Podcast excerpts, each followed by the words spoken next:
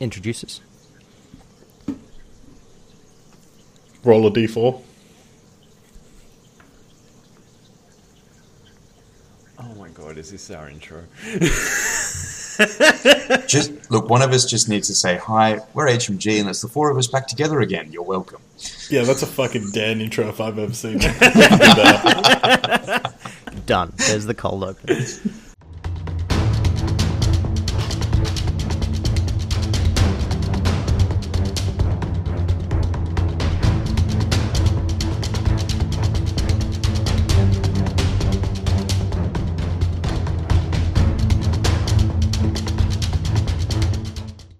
Hey guys, welcome back to HMG Army Rules Reviews.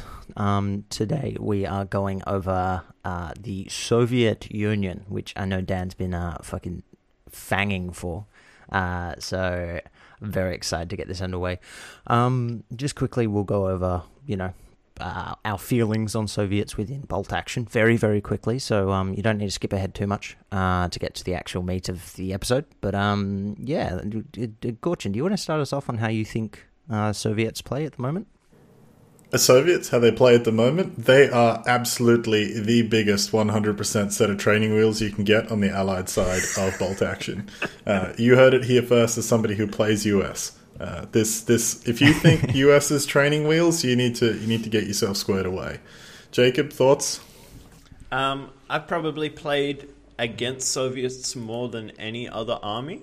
I did collect them when Bolt Action version 1 came out as well, just for a little bit, but they're incredibly versatile. There are so many options throughout the Soviet Union, and they have such large squad sizes, and don't discredit that free, inexperienced squad we'll get to when we get to the special rules. They always put in work. You'll see them always taking down tanks. You'll see them just... They're great objective holders. But, yeah, they're just that free unit that nobody wants to target.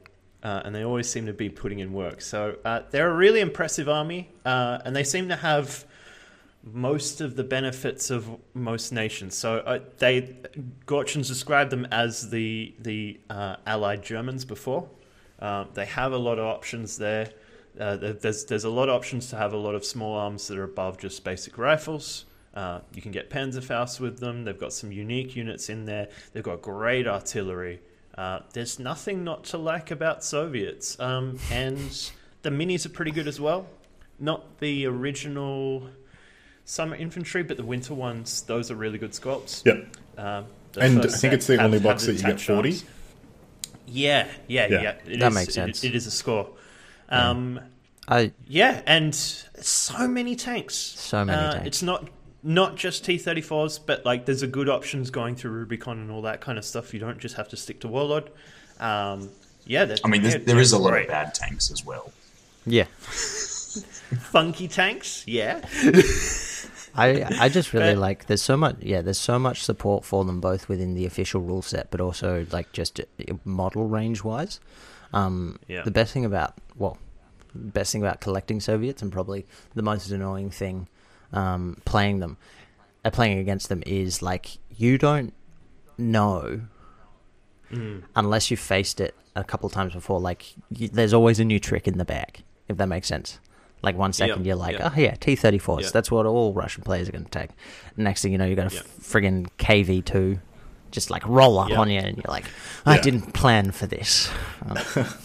I think you don't know what exactly is going to come at you. It very much speaks to the versatility of the army that you can build. And I think one of their national rules really allows you to very much lean into what would be typically a small dice list that has some obvious weaknesses in terms of body count, and then your national rule's like, you just get another free squad.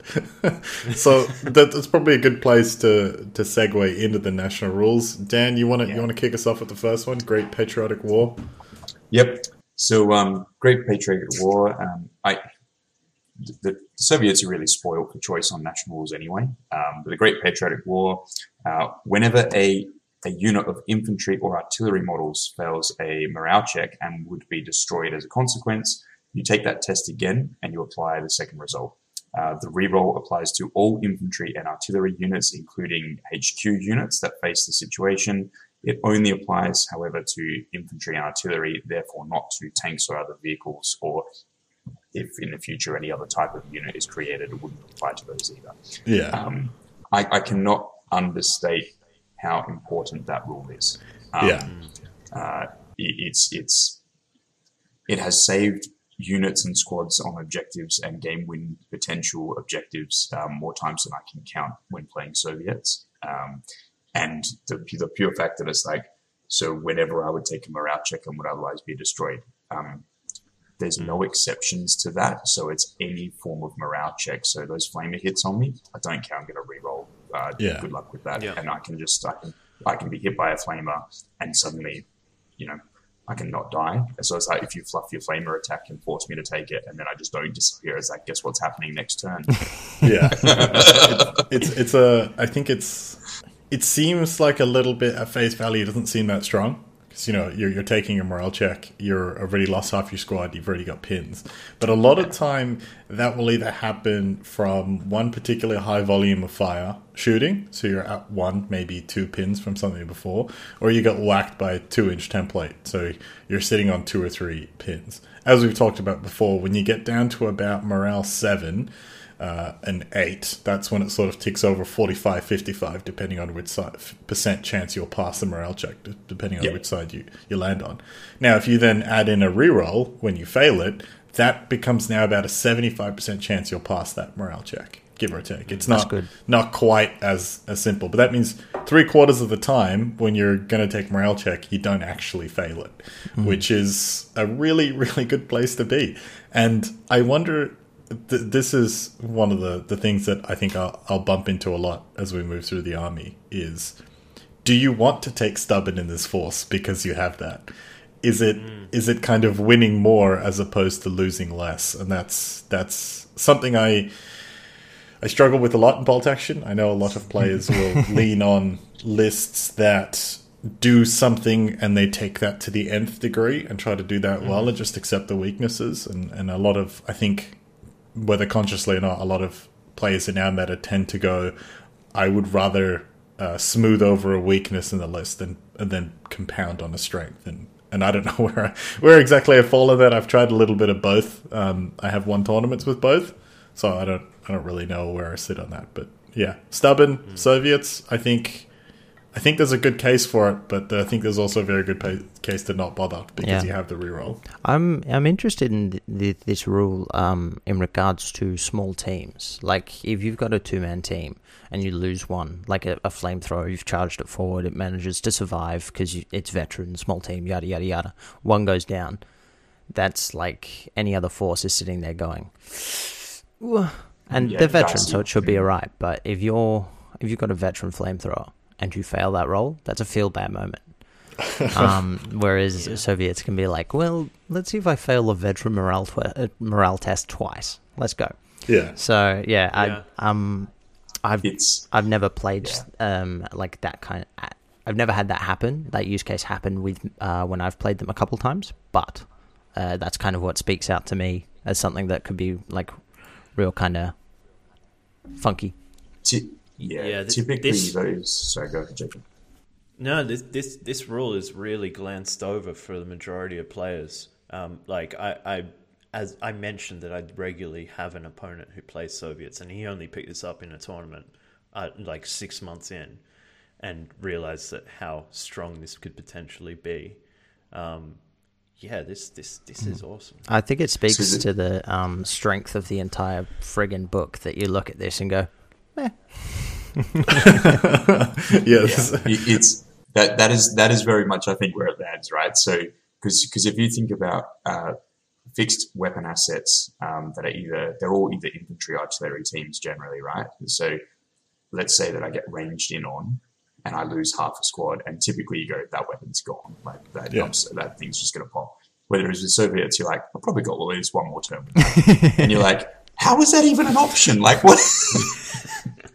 Yeah, I think it's also because you can pick up a lot of small teams in this book. I think this rule, If anything, it kind of makes you want to take more small teams, just because you can. Just in case you didn't have enough incentive anyway. So the next national rule is quantity has a quality all of its own.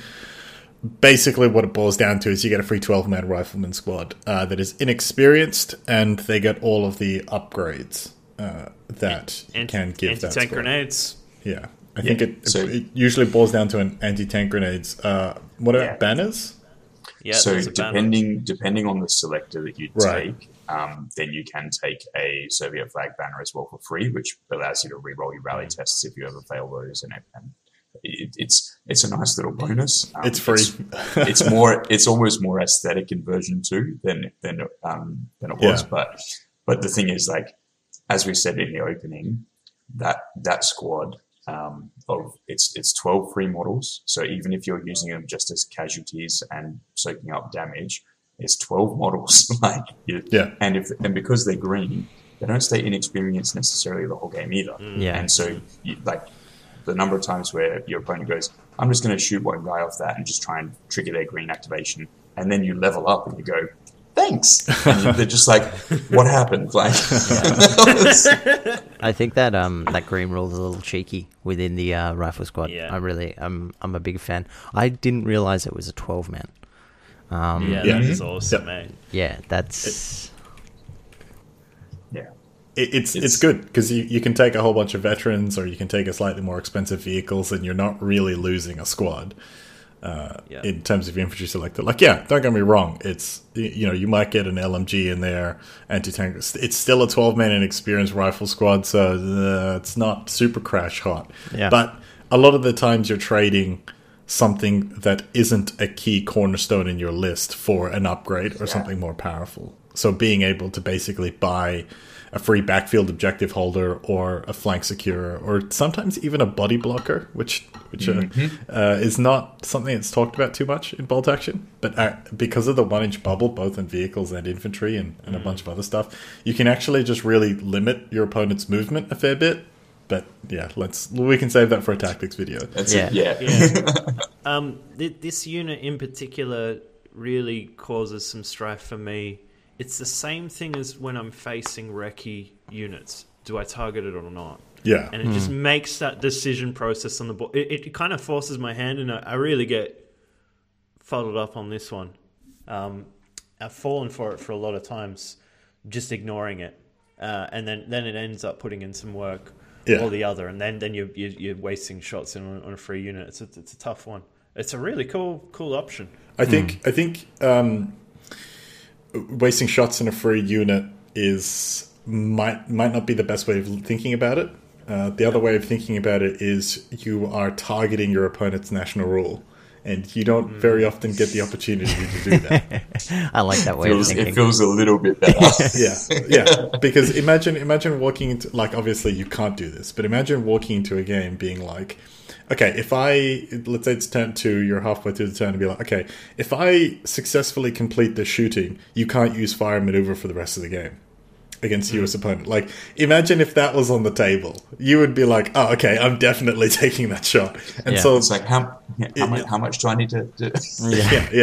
And so that's how, obviously it's not a 100% parity comparison. And so I'm obviously not saying that these two things are equivalent, but it's just one way of thinking about it, going, oh, I'm shooting a free unit, might not be the best way of looking at it, going, oh, I am denying you one of your national rules with one of my units, and I don't have to do that for the other 3, 4, 5 turns in the game. I'm going to take that opportunity.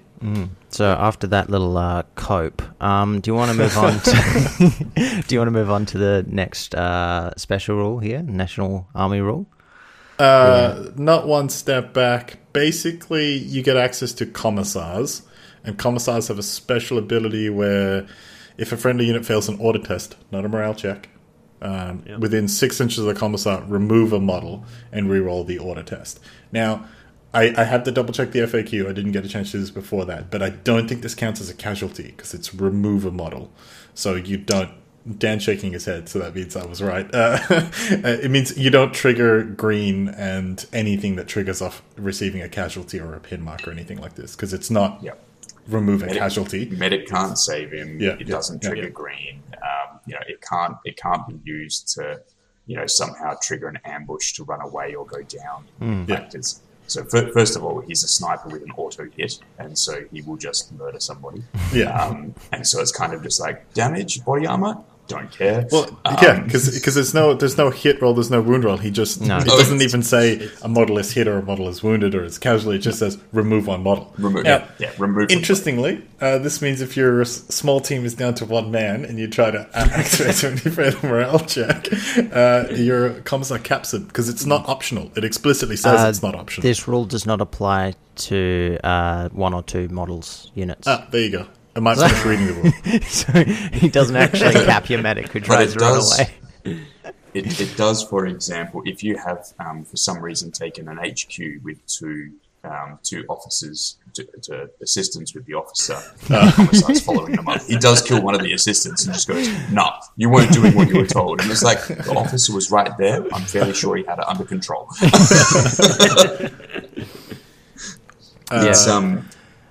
This is typically because, of course, the benefit for killing off your one of your valiant soldiers, whether they were free or not, is you then get to reroll the order check. Another reroll. It looks like the Soviets don't like failing morale checks, or when they roll on their leadership or their morale value, they get a reroll. It's pretty much what it comes down to, and I don't think commissars are very expensive. Normally you would take them as inexperienced, and that's about 15 points. Yep. I'm surprised this one doesn't seem to come up that much in competitive play, just from what I've seen anyway. And I think that's... Discuss. I mean... Go 15-point order dice? That's the thing. I don't disagree with you, Tyler. I wonder if it's got less to do with the efficiency or the effectiveness of a commissar, and it's got more to do with the fact that most of our local tournaments cap at sort of 12 or 14 order dice. Because that, as we've talked about before, that very much sort of skews it to a regular / veteran meta. 12 or 14 dice. Whereas something that the Soviets can do very well is that they can go to 16 and 18 dice and still have about 700 or 800 points worth of veteran bodies without too much difficulty. Yeah. I'm gonna chuck a link on Dan's face right now for the 20 Soviet dice list that he took to what Southern Thrust was it? Southern Thrust. And we only had 800 something points to deal with. I went basically full on inexperienced and took 20 dice in that list. I love it. Which was the dice caps weren't a thing on that event. It was the right choice. I think it breathed a lot of fresh air into the scene. And scared a few people. High dice caps are a good thing. It challenges the player to play fast, which you went through and you did. Yeah. Barely. He was tired. I think the other reason that we probably don't see commissars as much on the competitive side of what we do is because it's a limited localized ability, so it's only a 6-inch range to target units. So typically the commissar has to babysit a unit. You will often find him babysitting the free rifle squad because it's just they work really well together. You got the free rifle squad you didn't pay any points for, so it doesn't feel as bad when you automatically kill somebody, and you've got the double re-rolls built in to do what they were told. Yeah, don't put him next to your veteran body armored boys. Well, I actually disagree. I think sticking him next to the inexperienced rifle squad is a crutch. Wait. I think it's a viable tactic. I don't think it's the best place to use the commissar. I would agree. And where would you put him? Wherever you're attacking with your infantry. Wherever you need things to happen, that's where your commissar needs to be. And it's actually not just where your commissar goes, it's actually where your lieutenant should be as well. That way you're stacking all of your rerolls, all of your buffs, all of your kill-off reroll in space. That's all happening in the same sort of 6-inch, 12-inch bubble on the board. You will steamroll that side of the board. Like, you're going to have to get wiped out by a multi-launcher or something stupid to get that to actually stop, because it'll just be relentless. Yeah, you're no longer playing bolt action, you're now playing aura action. Like that seems to be the Soviet army. Yeah. Yeah. Well, and you just snap everything too, right? Yep. You snap it all too, and you go, I'm going to take all my actions before or even after you've shot at me. I don't care. Yeah. Because I'm going to get free rerolls, +2s, and all sorts of stuff, and I'm just going to keep going forward. And this is where a big part of my training wheel mentality comes in. It's more profusive throughout the whole army, but I think here we've talked about it in armies of Great Britain. Just the ability to ignore the pinning mechanic is very powerful bolt action, because as we say, pinning is winning, and then not only can you do that, but you can also basically ignore all of the negatives of snap 2 and having fewer dice in the bag, because you got cheap dice that you can buy in your list. It's a powerful codex it's a powerful army book. That's the right word. that With a little bit of careful planning, perhaps maybe a little bit more than some other lists, because the synergies are a little bit more implied than they are in some other places. I think you can do a lot with very little, and that's the scary part about Soviets, is because you can do a lot with very little, but you also get a lot. Yeah. Do we want to move on to massed battles? Yeah. We should cover the last rule. So, does someone want to explain this one to me? Because I don't understand it. So, mass batteries, Soviets had, towards mid and the end of the war, they had a lot of artillery to use, and they stuck with the World War I tactic of, we're just going to bomb the living heck out of wherever you are, and then we'll send in troops. So their artillery barrages were very large and sustained. And so to reflect that in bolt action, you get mass batteries. So when an artillery barrage comes in from a forward artillery observer, it's not prep bombardment, it's the actual artillery bombardment that comes in. When rolling to determine the fire for effect distance, which is your 6 plus d6 for the radius that you're going to impact on the board, you instead roll 2d6 and take the highest. Now, typically what that means is you are pushing those probabilities of getting a much larger radius further up the board. You don't add them together, so it doesn't become like a massive 18-inch. I'm just going to cover 3 inches to 3/4 of the board. Oh my God! Everyone gets pinned. It's not that you do only take the highest. But it doesn't do anything else. So it doesn't modify the damage charts. It doesn't modify anything of how it comes in or the number of pins. And doesn't work for prep bombardment as well, which for some reason some people thought it worked for prep bombardment. Yeah, does not involve prep bombardment. Doesn't prep bombardment hit? And anyway, sorry, I'll leave that alone. Well, all we need to know for this episode is that it does not touch prep bombardment, because prep bombardment is not an artillery barrage, which... Yeah, that's a different conversation. But in this case, typically when I use it, I would normally put an artillery observer in my force anyway for when I play Soviets, because that suits my playstyle, being able to constrain and restrict where people can and can't go and limit their ability to mobilize in a space. And I normally quite happily pitch the thought that I'm going to have a 20-inch bubble that drops down. So it'll be 9 plus... Sorry, it'll be D6 plus a 3 at the minimum. So it's 9 inches one way, 9 inches the other. On every other day, it's going to be 10 inches instead of 9 if I'm taking that sort of average scored out. But when you've got two dice and you can take the highest out of them regardless, it really makes a significant impact. You will generally end up with more than 10 inches in most cases.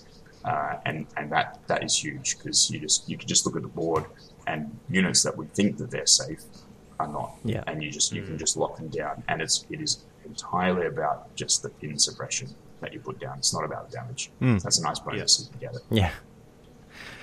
Well, cool. Should we dive into the unit choices they have available? Yeah. Let's do it. So we'll probably just hit some of the high points and some of the unique differences. I know in a lot of the army reviews we've literally done unit by unit, but we've done a few of them now, and it's... turns out they're very similar. Yeah, Bolt Action's a bit like that. A rifleman's a rifleman. We've talked about it before. So we're just going to hit on some of the key differences. The key points. I think looking at the HQ section, the only different one that I spotted is the Commissar, which we've already talked about. Yeah. I think HQ gives everything else that you'd expect to see, veteran medics and regular medics as well and things like that. The infantry squads, or the infantry squads and teams, is probably where it gets a bit interesting. Had a quick brief look through it. You get a lot of 12-man squads in a lot of different places, which is pretty nice. The first, I think, one that's slightly different, and one of the other things to notice that a lot of the squads are inexperienced or regular rather than regular or veteran. It's not to say you can't get veterans, but it seems you have access to a lot more. What we would consider a normal rifleman squad is able to be taken as inexperience, which is not as often as it comes up in a lot of the other nations. But light machine gun squad is probably, I think, the first one that's slightly different. It just allows you to have 2 LMGs, which is a pretty common staple. It actually, it's a little bit more complicated than that. So if you're playing, I guess, true to the book space, you're only allowed to take the second LMGs in the Soviet forces after 1943, I think it is. Right. And so typically, even if your unit selection allows 2 LMG choices, you still have to check all your time periods and theater selectors because they are auto-limited to 1. Because on paper, every division or whatever had a certain amount, but in reality, they didn't. They were either non-functional or non-existent. Yeah. And so, it's... even the double LMG is a nice bonus when you're able to take advantage of it, but a lot of them are actually quite limited. Yeah. The thing I see here is, so you've got like rifle squad, light machine gun squad, and like submachine gun squad. And I, the thing that came up in my head was like Gorchin being like, you've got a toolbox and a wrench can work as a hammer. Like, and I think with like the US and things like that, you've got one squad, and it can do a couple things, like, kind of well. Whereas here, a hammer is a hammer, and a wrench is a wrench. Like, these guys are like, this is what you do, do it well, kind of thing. It's spot on. The Army book does that very well. I think touching on the submachine gun squad is, it's a squad of 12 that you can take with 4 SMGs, exceedingly rare. Also, you can do it as regulars, which is very uncommon. And you can even do it as inexperienced, which is hilarious and amazing. I think that's but like, why wouldn't you? It's 24 shots. And a lot of the times you're going to be either a point blank or you don't care about moving anyway. So starting at 4s is great. Like, it's a good thing to do. Worried about them not doing what you want? Send a commissar. Yeah. Exactly. Especially, like, at the moment... I've been playing around, and I maybe it's not a new thought, but it is to me, like, of inexperienced MMGs, especially with, like, Germans and stuff like that. Great, because you can just throw out enough shots that you're going to pin something. Something to stick, Yeah, and I think this is, like, next level of that. Like, you're going to throw enough shots that something's going to hit, and probably something's going to wound. Like, something's going to die if these guys hose. Down, even at inexperienced. And look, there's no 12-man squad that can have SMGs. There's no 24-shot squad out there. I don't think so. No, I think maybe... Germans can do 10 with ARs or SMGs, and maybe chuck in an LMG or 2, and you could match the volume of fire. You can get to 20 twice as much. You can get to 20 with Germans. There are a couple of squads that'll take full SMGs and full ARs, but 24. I think maybe one of the Marine squads, maybe one of the Raiders or something like this. You can get pretty close. Because I probably think not for the cost though.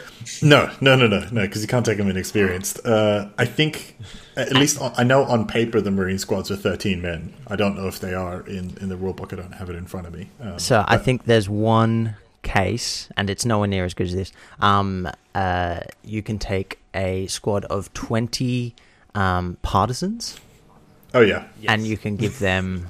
I think you can give at least a couple of them SMGs. Okay. Yeah, so they can fire more shots, but they're partisans. They don't get as many cool rules and shit like that. Yeah, that's true. I think I would... Not that... says the guy who's about to start a partisan army. I would rather take a 9-point Soviet... inexperienced SMG gunner than I would a 9-point partisan SMG gunner. I think they're 10 points. Because of the national rules. Yeah. Yeah, sure. Yeah. Yeah, whatever. Yeah. Just stopping the inevitable. Actually... I keep forgetting that SMGs are 3 points unless you already have Tough Fighter. Yeah. Yeah. And another interesting, unique thing to the Soviets is the Tank Rider Squad, which can't be taken in experience, but that's okay. Take him regular or veteran. You can take body armor, which is one of the other unique things in the Soviet army book. It's basically -1 to wound. I think it's technically -1 to wound with like small arms, HE, and I think that's it. Close combat as well. Yeah. Yeah. So it will force. It's expensive. Like it's 5 points a model to give them the body armor, and you have to equip the entire squad if you give it to them. Yeah. So that does become quite pricey. The difference is, for example, if you put it on regular troops, there's a bit of a sweet number because if you end up putting too many regular troops and then paying the points, you're almost paying veteran points. So you get a smaller number of veterans with body armor instead. But if you're gonna pay for it on your veterans, there is a downside. So whilst they become, you need natural sixes to kill those SOBs, and they're very hard to kill. Yeah. The reality is you're also restricted to essentially half your run move is restricted to 6 inches by default. Right. Okay. And so you lose mobility, which is why they ride a tank. Yeah, okay. So I think there's a hidden cost of body armor where you're not just paying the 5 points per model, but now you're also paying for a taxi. Whether whether it's a truck whether it's a truck or a half track or a tank, you would normally want them protected with something. And then there's a whole interaction of that when they're targeted, they jump off, and so you can be targeted by a mortar. And that forces you to dismount and things like that. Even you actually can be targeted by something that wouldn't necessarily hurt the tank, but the tank riders are like, we're not having any of that, and they just get off. Yeah, fair enough. De-lousing, I think it's called. I kind of like the idea of getting like a rather cheap tank with maybe some machine guns on it.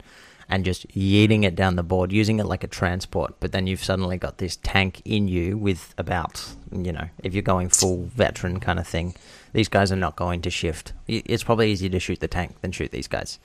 And so I think it creates a really interesting problem of, well, I've got this tank up against me, and I've also got this tanky unit up against me. And so it kind of creates that choice.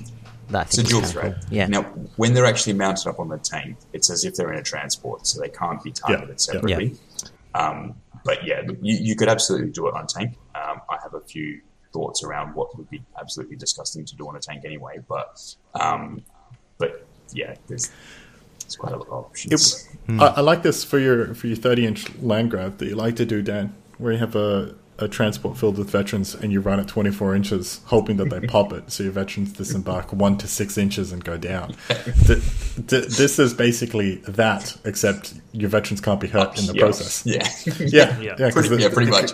Because you disembark them straight into cover, and you just go, good job.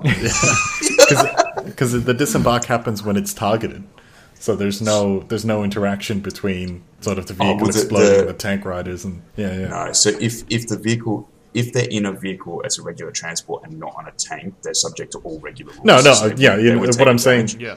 The damage is still a natural 6 though, which is not very many. No, what I was saying is you get to do the transport trick on a tank without any of the negatives. Admittedly, like if it's tanks move slower technically.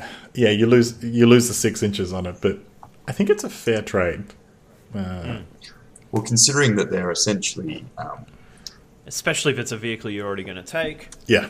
Yeah. And if you leave those last two orders until the end of the turn, and you just run your tank 18 inches down a road, or just directly forward onto the board, and you just plow it into the middle, then for the rest of the game, those tank riders can actually get wherever they need to go. Yeah. And so it's the opening entry cost of doing it is actually not as hard as what it sounds, but there might be some better options. Well, can you re-embark on the tank? Yeah. Oh, cool. It's just, they use the tank as a transport. That's cool. Now, of course, that means that the tank is also used as a transport. So if you re-embark on top of it, that means that the tank is not doing anything for that turn. Okay. Yeah, fair enough. So that there is a cost associated with re-embarking as well, which normally you wouldn't consider doing that. Normally you would just take the... Yeah. You just drop them off, and then the tank runs around and goes... just shoot things. Yeah. So looking at what we've got after that, guard squad, veteran squad, they seem like other squads in other units. Is there anything you guys want to say on those in particular? Otherwise, captured Panzerfaust is nice. Yeah, you can get a captured Panzerfaust. I like how they put it in brackets to make sure you know it's captured. You know what's funny about that is when you actually do the theater selectors, the guard squads with captured Panzerfaust are actually eligible for selection before the German units are allowed to take Panzerfaust in the theater selectors. Oh my god. That's great. I just wanted to go back to tank riders for a sec, because it's fairly cheap, because the weapon selection, everyone's got SMGs, and they're getting the tank rider roll, and 65 points for 5. So what does that end up being? So if you're taking them as regular, you're so 13 essentially points a model for regs. Yeah, so the tank rider's free, but they've got it. Yeah, they've already got the SMG. Well, okay. Technically, you've already got your SMG, but you're actually paying for that SMG, so that's counted in their 3, essentially the 5-point increase, and you're also essentially going to be paying for the tank rider rule. No, it's 13 points a model, so the tank rider is free. There you go. Sorry, 13. Yeah, I can't do math. 13 points a model. That's what Jacob's saying. The tank rider is free. Yeah. That's cool. And so then why would you take? Why would you take the SMG squad? No, the SMG squad. It's a good question. Because the SMG squad can run. The tank riders can run. You don't have to give them body armor. Only 6 though. Yeah, well, no, it's true. Yeah. So yeah. So the SMG can take one more dude. One more. Be up to 11. And inexperienced. So, my Russian list so far consists of an SMG squad and a tank rider. The other thing is tank rider squads. When you're using theater selectors, are generally one of the restricted squad types. Yeah. So you can't normally double down on them that much. Yeah. But yeah, you're absolutely right. In terms of between the two, if you were going to take them and not give them body armor, tank riders are more versatile. It's like one less man, but more versatile what they're able to do. No, that's cool. So it is very cool. After the guards and veteran squads, which are just regular and veteran squads, they get some tooling up. They get the veterans get the ability to take Tough Fighter instead of purchasing submachine guns. They can just buy Tough Fighter. But they're fairly stock standard. You got the NKVD squads, which are regular fanatics. Yeah, is again not something that everybody has access to, but it's nice. Yeah, it really feels like so far, like the Soviets want to be in your face from all of this. Like, you've got tank riders with submachine guns, you've got submachine gun squads, you've got Tough Fighter rifles if you want them, and Fanatic rifles if you want them. Like, it's kind of like they're designed to be there. And I'd just probably wind it back a little bit. So for the NKVD squad, for the veteran squad, for the guard squad, all of those units can just pay to have submachine guns on every man. Yeah. And so like even my most basic regular squad, which I typically run as a guard squad, if I want that to be a submachine gun squad, I just buy the submachine guns anyway. Or I can just say, yes, you get one and you get one and you get one. I can just do that for whatever I want. The Some of the theatre books offer other options for those NKGB squads, which are quite good as well, but we won't cover those in today's session. But yeah, they've got some very fun interactions. Strafbat squads. I've probably murdered that name. Strafbat. Yeah. Strafbat. Yeah. Yeah. There's. I think now we're getting into some of the spicy stuff and spicy not in a good way. These guys can be unarmed at 4 points each, which is nice. You can also then upgrade the unarmed guys with rifles for 3 points to pay your total 7 points per man. They can also be shirkers, which is hilarious. And the unarmed guys can neither shoot nor attack in close quarters. Only values casualties. So what you're saying is you could have 10 bodies for 10 points. Almost. Well, yeah. And the entire purpose of those things would be to absorb casualties and tie up an opposing unit. Yeah. So this is like where we're coming into cheap order dice territory. So like what Commissar is 15 points, a Strafbat pot is 35 points. I don't think you can get it cheaper because you can give them all shirkers. You're down to like 20 points. So you're back up to 35 points for two order dice. And then there's probably... I know there's a few other places where you can buy some cheap order dice. I think the count that I got to was like 100 points for like 6 or 7 order dice. I've seen like 10 order dice for sub 200 or something like this. Or very close to that. So it gets pretty absurd pretty quickly. And then you don't really mind doing that because you can pick up insane veterans and you get a free inexperienced rifle squad at 12 men. Yep. The catch cry, of course, is that having all those order dice and having those units that are sort of cheap and a little bit spicy, they do require a bit of extra effort to make them work on the battlefield. That is the only... it's not as simple as just running them forward, and they're not like bonsai. Bamboo spearmen, for example, they don't perform the same role as what they do. And this is what I'm saying. Like you basically just buy them and ignore the fact that they exist on the table, and then you use. Because normally when you're buying veteran expensive stuff, you lose order dice. So you're paying like 200 points. You get 10 order dice. You smooth that over, and you're like, right now, what do I actually want to use for my 800 points? Now I'm going to build my 7 dice veteran list. I'm going to build my army. So your cavalry squad, next one, pretty standard cavalry squad as far as I can tell. They can take an LMG.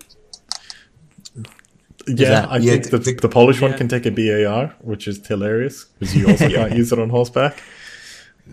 But you could always... So there's 2 different ways to run cavalry. So out of the entire Soviet list, this cavalry is not the cavalry you would use for an aggressive charge action or shooting action. This cavalry would be used for maneuverability and getting a unit into position faster, and then dismounting and then fighting as regular troops on the ground. I found an interesting thing here is that they don't come with horses. You have to, so you can have a cavalry squad with no horses, which is kind of funny. Cavalry is a battlefield role. It's not it's not specifically mounted on horses. Why buy them horses when I can spend slightly less points and give them all tough fighter instead? People's Militia Squad, another unarmed squad. Oh, this one's green. Yeah, it is. But you can't take them as shirkers. So that's really the difference in this one and that Strafbat squad. Yeah. And this one, I think, can also have anti-tank rifle grenades, which I don't think the Strafbat can take. So, People's Militia Squad's pretty good. Yeah. If you're looking for something cheap, Siberian Squads. This just looks like a slightly different version of a veteran squad. Yeah, the FAQ corrects the costing in the book to reduces it back to the normal expected costs you have for regular and veteran. Yeah. So what it does do is obviously give you the ability to have a regular unit with tough fighter as well. So you can pay tough fighter, and that's something that, again, not many other. So I can choose regulars to get fanatics. I can choose regulars to get tough fighter. I can choose cavalry and not take the horses. There's a few different things. Now, interestingly, I haven't seen any stubborn. I might have missed it, but there seems to be very little stubborn in this book. No, it's coming up. Yeah, but even so, like, you think about this. Already stubborn. Think about the I don't know if ignoring pins or rerolls is more which one's equivalent, but yeah, I get your point. I can't see any stubborn here. No. So anyway, I was thinking of a different rule. They actually don't get stubborn. So there's your answer. They don't get stubborn because you can't take it. It's not in the rule book. They don't get stubborn in their armies old book. Yeah. Ski troopers. These guys are cool for theme. Yeah. Although I don't think I've ever actually. So the thing that they get is they get ignore movement penalties, snow, and winter conditions. Not that I've ever literally played a game with snow and winter conditions. That's like very specific scenarios, I think. Yeah. I'm absolutely certain there's like people and our listeners are just like, you don't play bolt action wrong, you don't play thematic scenarios. And it's like, look, you're probably right. I was going to say it's like, we're growing in that space. There's a few different things, but I also, these guys work from a thematic point of view with the Aerosan transport vehicle, which we'll cover, which is basically a it's an ice sled with a giant turbofan on the back that just pushes it along, and these guys hook up behind it as a transport and they dragged both skis. It's brilliant. It's horrible as a vehicle in terms of its profile, but they're cheap and they just. Here's the surprise. Airborne Squad doesn't have stubborn, which is stubborn is unusual. Is the default bolt action rule given to paratroopers. That's the thing that makes them paratroopers, apparently, in bolt actions, but not here, it seems. Well, I mean, Russian paratroopers, and in the background they talk about there was only, like, I think, one or two attempted drops, and then they went, this actually isn't working for us. You are now a field division. They just went, so you can just be on the ground like everybody else. Yeah, well, I think the thing about Airborne is that it's a very offensive unit, and I think for most of, the war, the Russians were fighting a very defensive war. So, dropping, I think only for about a year or two, sort of 41, 42 is when it turned around. Yeah, I think you'll find that the other thing an air attack really requires is good logistical planning and that too. Good strategic management. And I don't think those things were as strong in the Soviet force. Certainly not consistent in the Soviet force, depending on where you fought. It was a massive front. They can only be veteran. They can pay for tough fighter. Once again, they can all have SMGs, but it's a fairly stock standard squad, and they trade the tough fighter for stubborn instead. Neat. Next one is Naval Squad. I can't see any special rules here. It's just a different assortment of weapons. I'm trying to. They come with tough fighters. They come with tough fighters, so it's an automatic tough fighter boost. So they're quite nice, but it's outside of that, slightly more expensive. Again, they can all have SMGs, and they only pay the 2 points because they come with tough fighter base. So, Partisan Squad. Interesting that you actually get one in the core rulebook. They can be shirkers, tank hunters with anti-tank grenades. Here you're sort of soft cap to what we would consider a normal rifle squad loadout. One SMG, one LMG, anti-tank grenades if you want. But you can't take them regular, which makes sense, I guess, from an inexperienced partisan perspective. But nothing... You can make them shirkers, of course. Yeah. That seems to be a recurring theme. Now, this is a surprising unit that doesn't get played much. Scouts. The Scout Squad. This squad's actually, in my mind, the Scout Squads are actually super competitive. They max out at 7 men, so it's actually one of, if not the smallest force in terms of infantry squads that the Soviets can purchase. But what you get is actually quite good. So again, all can have SMGs, great, tick that box. And then in terms of options, because I never consider anti-tank grenades for them. So in terms of options, it's pretty much add men and add SMGs to them. But they get forward deployment. They also get behind enemy lines. So if they choose to outflank, they ignore that -1 coming onto the battlefield. And because they're already veteran, that pretty much means you can bring a 7-man squad on from the flank and have SMGs ready to go, or rifles if you want the range. What I find interesting here is the picture has body armor. But it's because assault engineers. Oh, right. Okay. It's the formatting of the book. Yeah. My bad. I was like, that's weird. Yeah. I really like this unit. Mm. I would deploying 7 guys, even with rifles, is a problem. Like that, I mean, that's actually something that is a challenge. When I played with my Australians, even just a platoon scout team of 3 veterans with SMGs is a pain in the bum. Sorry, I cut you off there, Jacob. No, you're right. I mean, to get this kind of rule in Germany, you have to be playing with theater lists. Yeah. And you have to be paying a basic, probably about the same points. But yeah, no, that is really cool. But we're going to get to more stuff that they can forward deploy later as well, which is really, really interesting. Yeah. Now comes the fun thing, assault engineers, which is an engineer squad as we know it that can go up to 11 men, which is absurd. No, it's fine. All of them can have SMGs, 1 flamethrower, whole squad can have body armor, and anti-tank grenades and LMGs and all the other normal stuff, but why would you, I think, in an engineer squad? Absolutely. They're also given the ability to have 2 captured Panzerfausts in the errata, so they also get it. Why not? Just give them an extra 2 of those as well. No, I can't really say I'm surprised. This is insane. Yeah, this is where your points go from all the all the other dice. Yeah.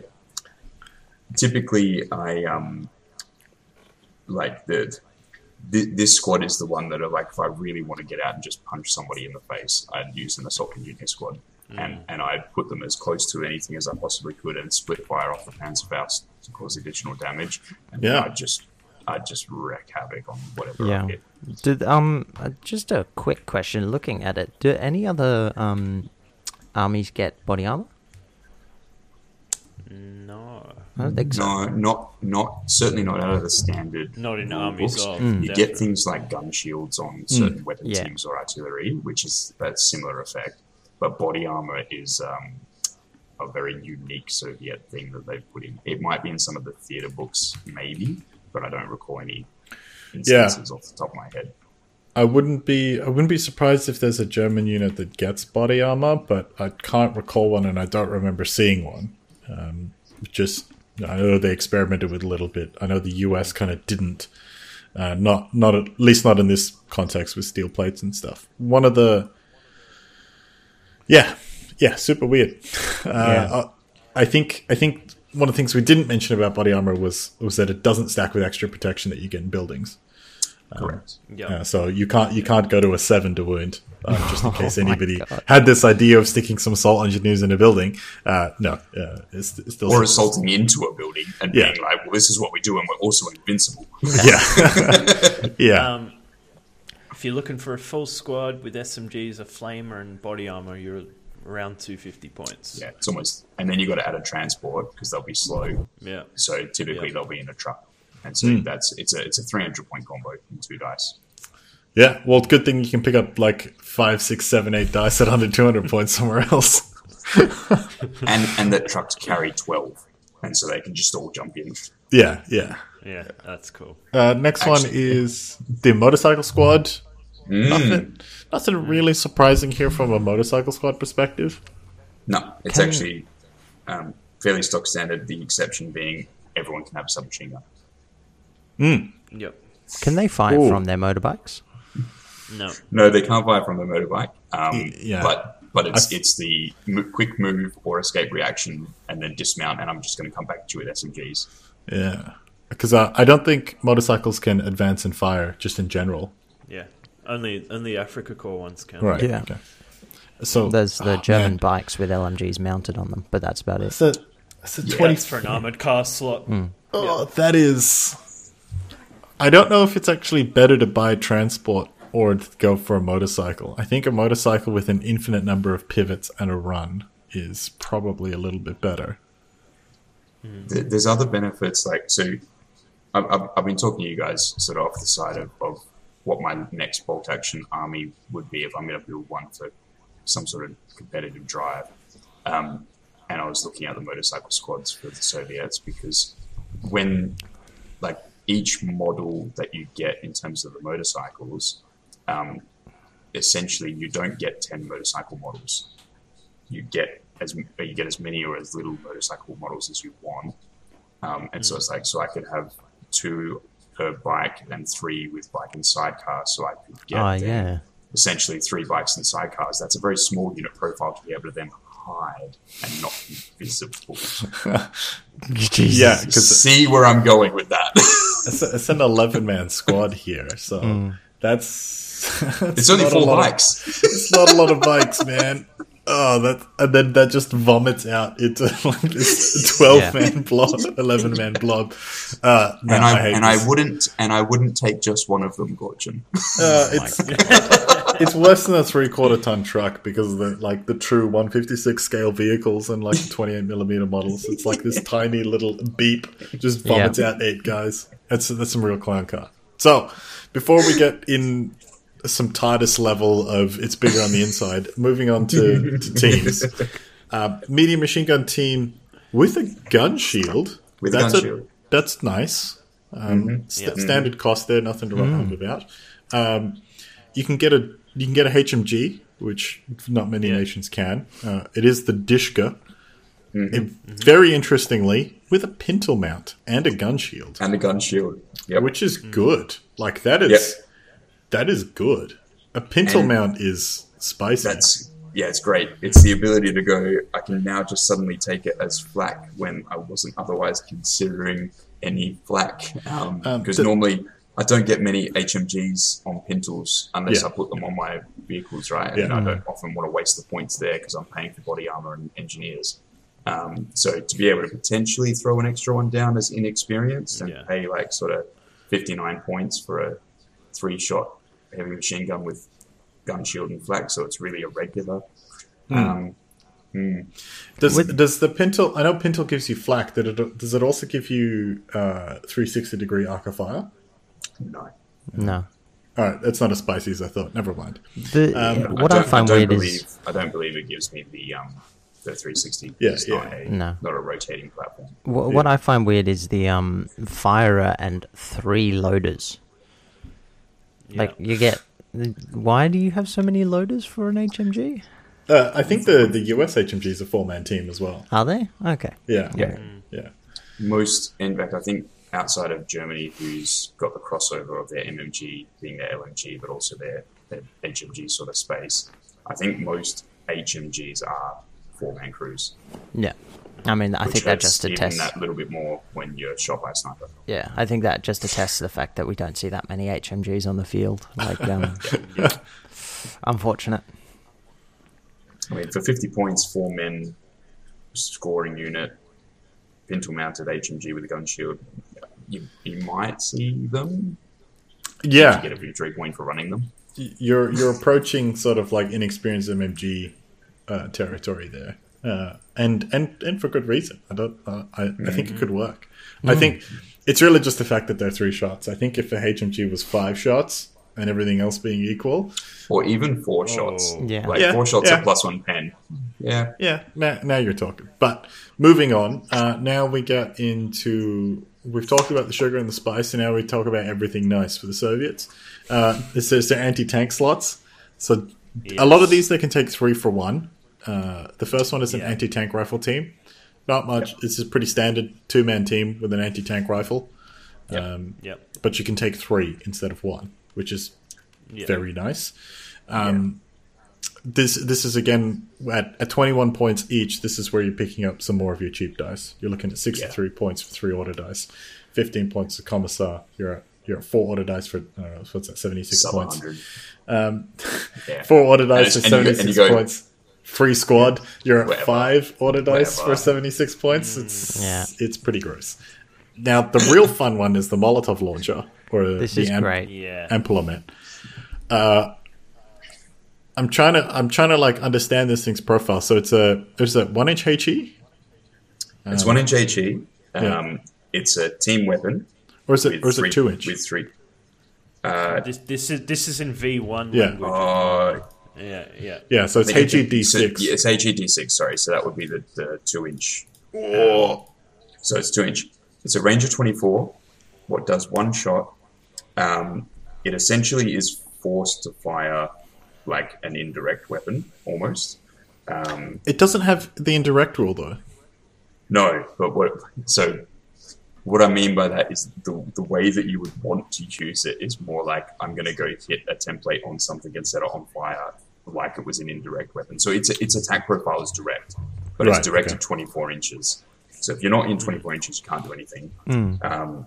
But yeah, being able to take potentially three of them, and at a 24-inch bubble will drop down three templates that potentially set people on fire on the roll of a 6, for example, on armored transports. You're betting on 6s, which is never a good thing to do. But this doesn't take up your artillery slot, and it doesn't take up your vehicle slot, which means that you can combine them with other multi-launchers and just go template crazy on people. No, I think what you're buying here is you're buying a light howitzer that can't fire or with it. Okay, so it doesn't quite work, but you're basically buying a Blacker Bombard. With a with a bonus thing that if you hit on a 6, you set it on fire. But only if you fail to penetrate, though.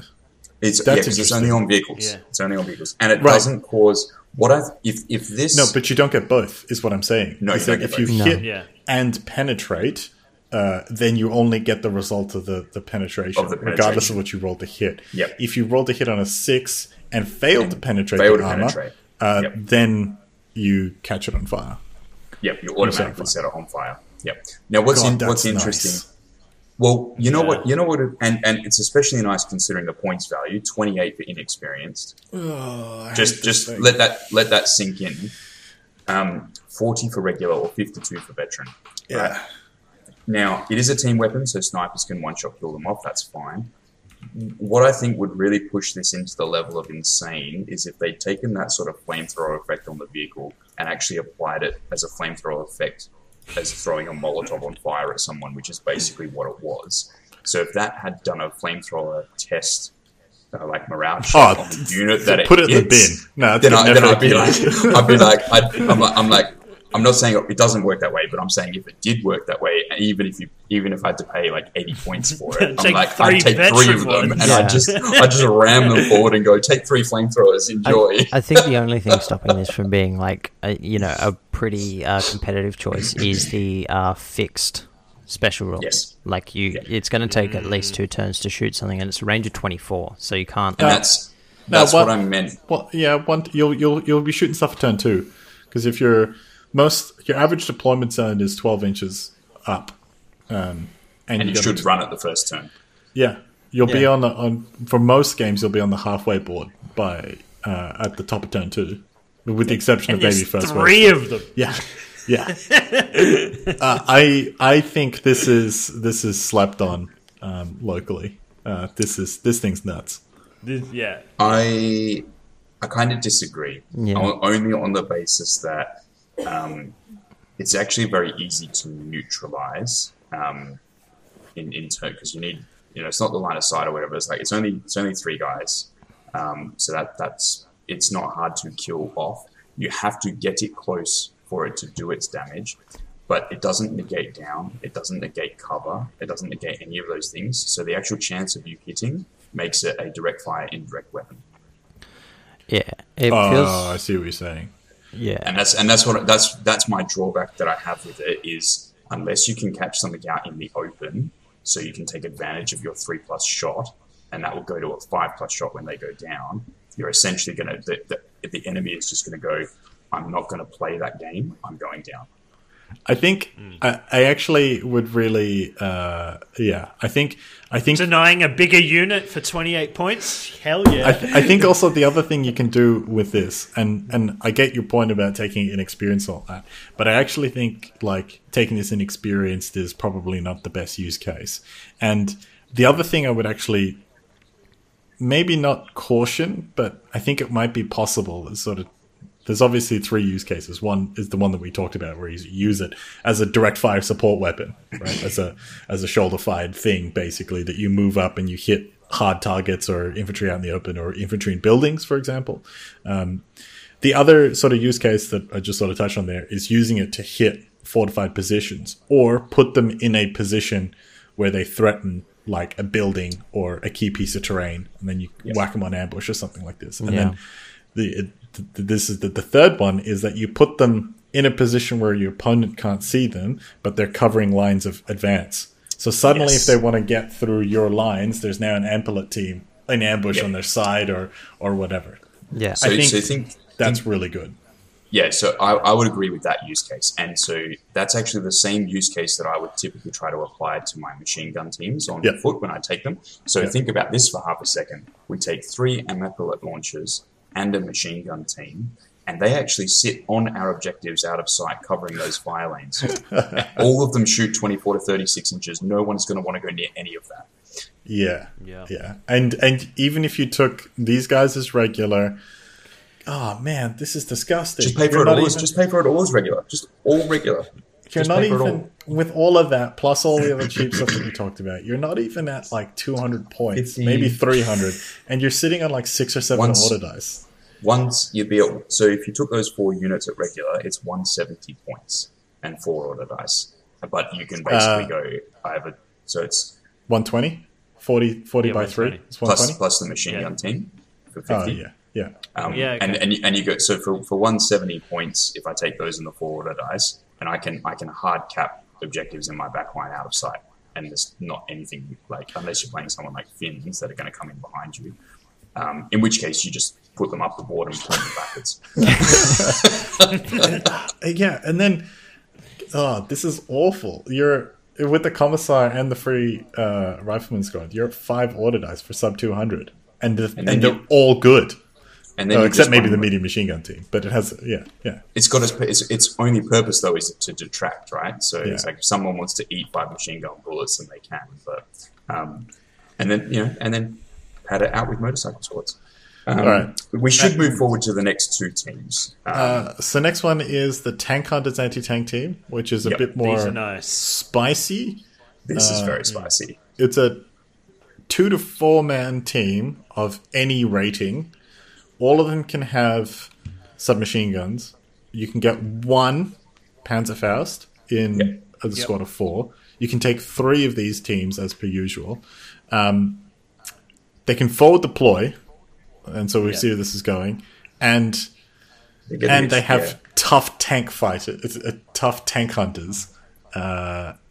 Which is basically what you were saying, which is tough fighters against vehicles. Ooh, but it's V1 tough fighters. It's V1 Tough Fighter. So it's double the number of attacks rather than exploding hits. So your 4-man squad actually goes in with 8 attacks. Yeah, it's not bad. It's very good. When you can take 3 of them, 3 sets of 4 of them, and they can all forward deploy. Keep in mind that it also says any mix. So you can have 1 or 2 of these. You could have an ambulet launcher. They don't all have to. They don't have to be the same selection.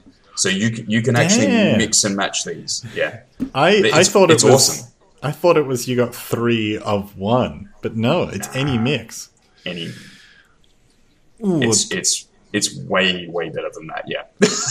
Yeah. You take 1 of these. You take a couple of ampulements. Oh man, why am I playing Americans? The next one is the Dog Mines. Next thing you know.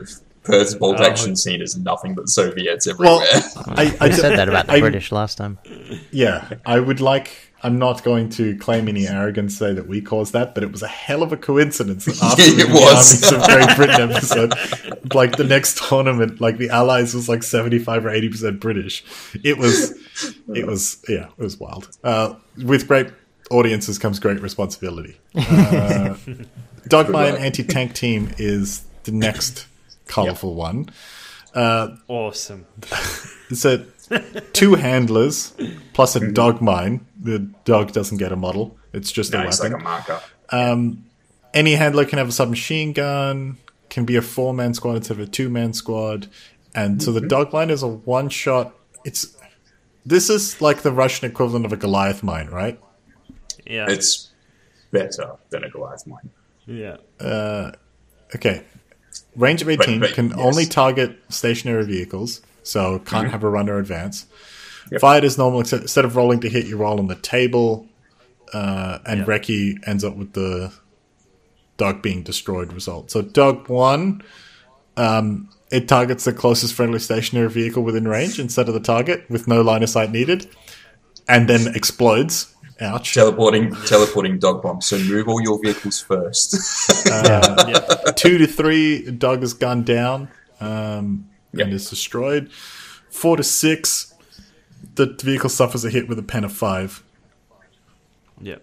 And you can take with 3 no additional modifiers. No additional modifiers. So it's a straight plus 5 pen, blows up on the underneath.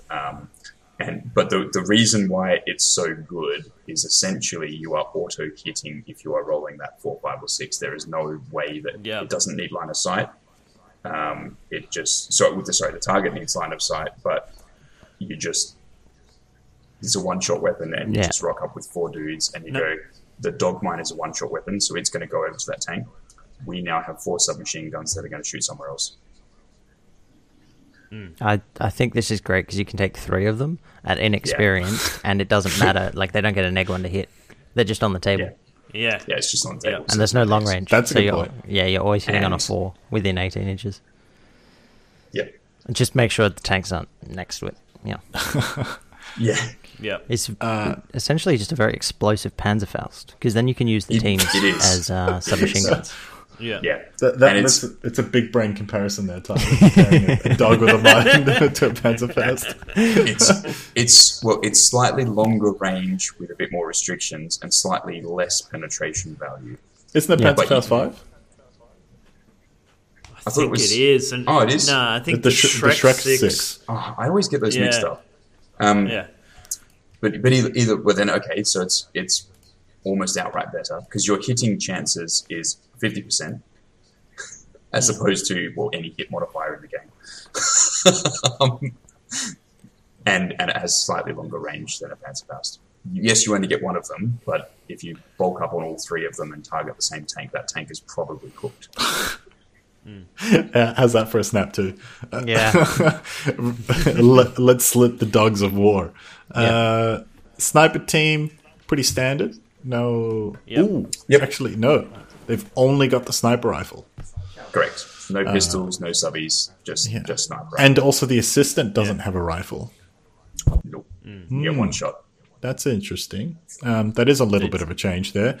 The flamethrower team, pretty standard flamethrower team, except you can, for 5 points, you can upgrade it to being immune to exceptional damage. I'm guessing that also applies to snipers then, hey? Yeah, it's all exceptional damage, and it's specifically there so snipers can't kill them. So the flamethrower team, the Rocks too, they were actually, to try and hide their flamethrowers, they deliberately designed them as rifles, and so you can pay for that upgrade and get that upgrade onto your guys, and so they can't be targeted for exceptional damage. So you're always forced for that loader to kill off first, which would trigger your morale check, which you then reroll because you're Soviet. It basically means that the flamer doesn't die.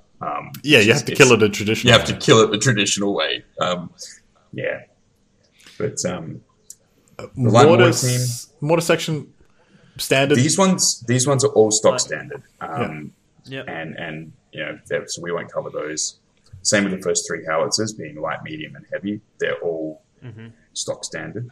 I probably wouldn't take the light howitzer that's in here, not compared to the other options. And we'll get to that in a second. I just wouldn't bother taking the light howitzer on for the Soviets, and it'll be one of the anti-tank guns. It's basically the 25 pounder but the other way, and a little bit better. Anti-aircraft guns, we've got heavy automatic cannon. It's fixed and flak. We've got a light automatic cannon with gun shield built in. And fixed and flak, so no rotating platforms, which is a bit sad, but oh well. We can't all have nice toys. Yeah, I mean, we get a lot of other things, right? Light anti-tank gun is a 2-man team, which is pretty cool. Although, does artillery get small team? I think there's an exception that they don't. I can't recall. I don't think they do. Yeah. But it doesn't. Ultimately, it kind of doesn't matter because they're cheap. Yeah, it's true. 50 so points. Although, well, to be fair, I would always just 40? Take the... Yeah, for inexperienced, yeah. Yeah, just take the experienced one. Yeah. I think if you're going to take a light anti-tank gun, don't take the 45mm. Take the M42. It's at short range, it's +1 pen value, which is pretty good. Pretty cool. Good old HVAP. Well, it's still got the gun shield. It's still two-man team, which, you know, so that gives you some survivability problems. But it means that your light anti-tank gun at close range is +5. I mean, that's not bad. Yeah. Although, again, we'll get to like why you should go instead. Yeah. So you've got the ZiS-2. It's coming. It's just a medium anti-tank gun with a three-man standard. Team. Yep. Good solid weapon. But ZiS-3. The ZiS-3 is where it's at. Yeah. So this is 80 points. 80 points. I mean, come on. Yeah. You really. It's really hard to not take this gun. Four-man team. Medium anti-tank gun. I mean, Gorchin, you and I commented when we were talking about my 20 dice list. They were like, why didn't you buy a ZiS-3, you idiot, as opposed to just a ZiS-2? Because there's only a 5-point difference. Yeah, you idiot. Yeah. And in hindsight, I probably should have done that. But you get the ability to fire as a light howitzer and a medium anti-tank gun, which, you know, that's... The versatility is just brilliant. Everyone likes it with the short 25-pounder. Yeah, you know, we like it. We like it when it's, you know, when your Chaffee, for example, has a good anti-tank shot, it's a HE shot. It's all in that space where you get your options, and the options make the units particularly good. The ZiS-3 just happens to be cheaper than most of those options. I mean, it's more expensive than a light howitzer. Which is fair enough. So I can see why you might not take it, but I think because you have access to templates in so many other places, don't worry about that. I think because you're getting so many other cheap units everywhere, you can find. I think that the 20-point upgrade or the 30-point upgrade that it is to get a light howitzer that can fire as a medium anti-tank gun. That's the way to look at it. Yeah. That's it. The 85mm is a heavy anti-tank gun with a shield. The A-19 is god, monstrous. This thing is an upgraded ZiS-3. It's a heavy anti-tank gun and medium howitzer for 100 points. Yep. Although it has a drawback. When firing as an anti-tank gun, it's -1 to hit. Yeah, it never receives a +1.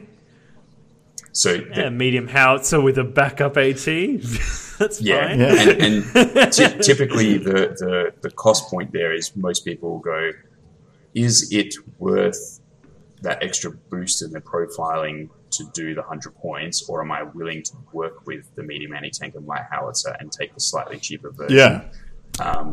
But I have looked at whether I get a model for an A-19 field gun.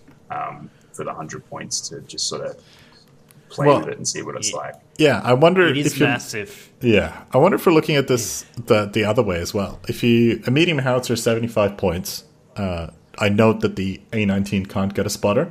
I don't think the ZiS-3 gets one either. Just some things to keep in mind there. But I wonder if we're looking at this the wrong way. So medium howitzer without a spotter, regular, is 75 points. For 25 points, you can upgrade a medium howitzer to fire as a heavy anti-tank gun at -1 to hit. Yeah. Like, that's only at long range. And wait, it's only at long range? What's that? 36 inches is short range for a heavy anti-tank gun? That's right. So you always receive the -1 as if it was firing at long range. So it's a static -1 across the board. Yeah. And you never get +1 for point blank. But to be honest, if something has got within 6 inches of you in point blank, you're probably going to use the howitzer shot anyway. Yeah. And just be like... Yeah. Honestly, very few people are going to go, oh, it's a heavy anti-tank gun that only hits on 4s. Yes, I'm going to move my tank out in the open where you can see it. People are not playing that game. Yeah. No, so what you're telling me is that there's a 50% chance that this becomes creamed butter paste all over the battlefield. Yeah, I'm not going there. All right. It is good. It is good. I just haven't found a way to put it in the list yet. It wouldn't... The negative one doesn't stack with long range as well. It is that, yeah. It is the long range. It is just applied constantly. Yeah. Okay. That's cool. Yeah. That's even better. Mm-hmm. Yeah. Because it's not like inexperienced where you've always got. It's like all of the other modifiers still count. Huh. Mm. That's pretty tasty. I mean, last one if you really wanted to get it cheap, you just take it as inexperienced anyway. Oh man, because that's the same cost as his 2-3. Like, I don't like. It's that. It's a harder choice though, right? Because then you got a -2 flat. I don't like that at all. I get the appeal of taking everything inexperienced because you can, but I feel like you have to be a lot more careful with that than you think. Like the regular to veteran upgrade is a totally different calculation to an inexperienced to regular upgrade. And different purposes as well. Yeah. So the last one is just a heavy anti-tank gun shield, team weapon fixed, all the other good stuff. Now we move into tanks. Right off the bat, a few things worth mentioning is that there are like 400,000 variants of Soviet tanks. And that's just the ones that are in the Bolt Action books. And if you look at it in real life, it gets even worse. Basically, if you want a tank with something on it, the Soviets have it. If you want a light tank with autocannons and MMGs, it's there. If you want one with light anti-tank guns and coaxial MMGs, if you want ones with flamethrowers, if you want recce light tanks, and or if you want them, and if you want them at any experience level, it's fine. Yeah. If you want them amphibious, if you want them to have howitzers, it's all there.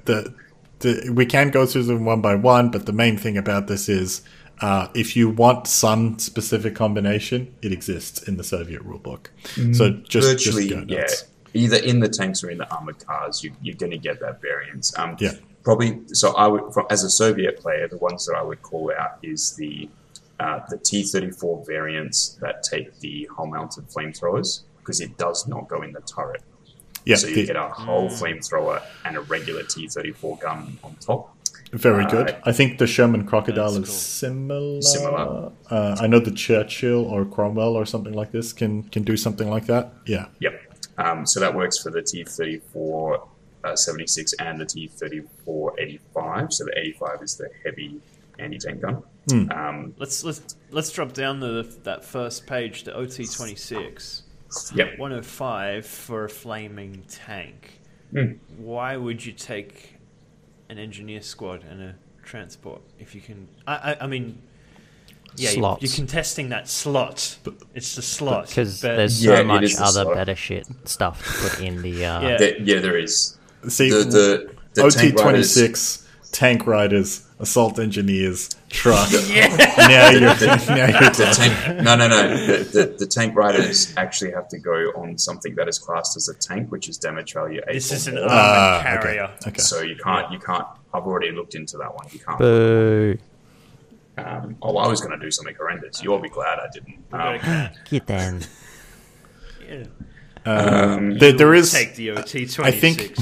I think the one thing that absolutely has to go, specifically called out as a T-28 medium tank. So it's called a medium tank, but it has a damage value 8. It has a turret-mounted light howitzer and coaxial MMG, a turret-mounted MMG on the front and left, another turret-mounted MMG in the front and right, and a pintle-mounted AA MMG, which I think is just another MMG. I don't. It doesn't seem to say it has flak or anything like this. And you can also upgrade it to damage value 9, but reduce the tank speed to slow for 10 points.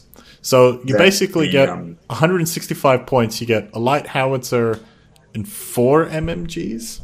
Yep. That's armor value 9 and slow. Yeah. And that is cool. I will note that 3 of those MMGs can independently shoot different targets in different arcs as well, like completely different arcs. The pintle one does give it flak. Pintle mounted. So that's fine. And because the pintle is on a turret, it by default will get 360 flak and all that other stuff as well. That's then you good. have Yeah, and the T-28 is great. The actual model is quite large. It's quite a big... It's a battleship. So, it's a land battleship. Yeah. Yeah. Oh, yeah. Yeah. And so that comes with some challenges on the table, typically. But it's very good. And typically only Armour 8, unless you pay 10 points to make an Armour 9. Mm-hmm. The alternative is a T-35, because we've already briefly mentioned the T-34, which is... Mm-hmm. Very similar, but it has a light howitzer coaxial MMG turret and two different turret-mounted light anti-tank guns and coaxial MMGs. Yeah, but it is unreliable. The T-35 is a lot of firepower. If you're a fan of the Grant and the Lee, this is that on steroids for 270 points. We saw what they did and repeated it in the rear because it was such a good idea. It is unreliable, so it takes one additional pin marker. Worth it. Yeah, that is nuts. That means in one turn you could pop. What is that? Potentially two vehicles, like with not a bad chance. You're talking light tanks, and the howitzer to take out something soft skin. I mean, you that's pretty gross. You could, I was going to say, anything soft skin running around, like multiple Bren carrier, armor carriers and stuff. So you just wreck them. You just go, oh, you're taking Bren's spam list? That's cool. Here's my T-35. And you just, bam, three of them. If you hit, obviously. But just bam, three of them dead.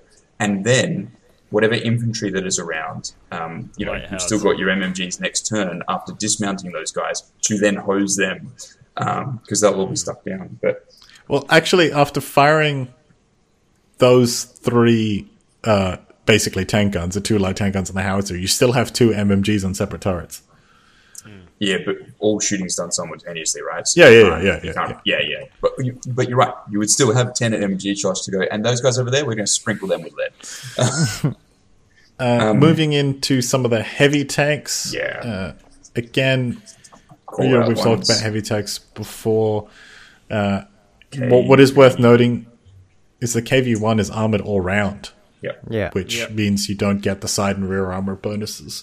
Yep. But you can drop that for 70 points and you lose slow as well, so that becomes an interesting choice as well. So cool.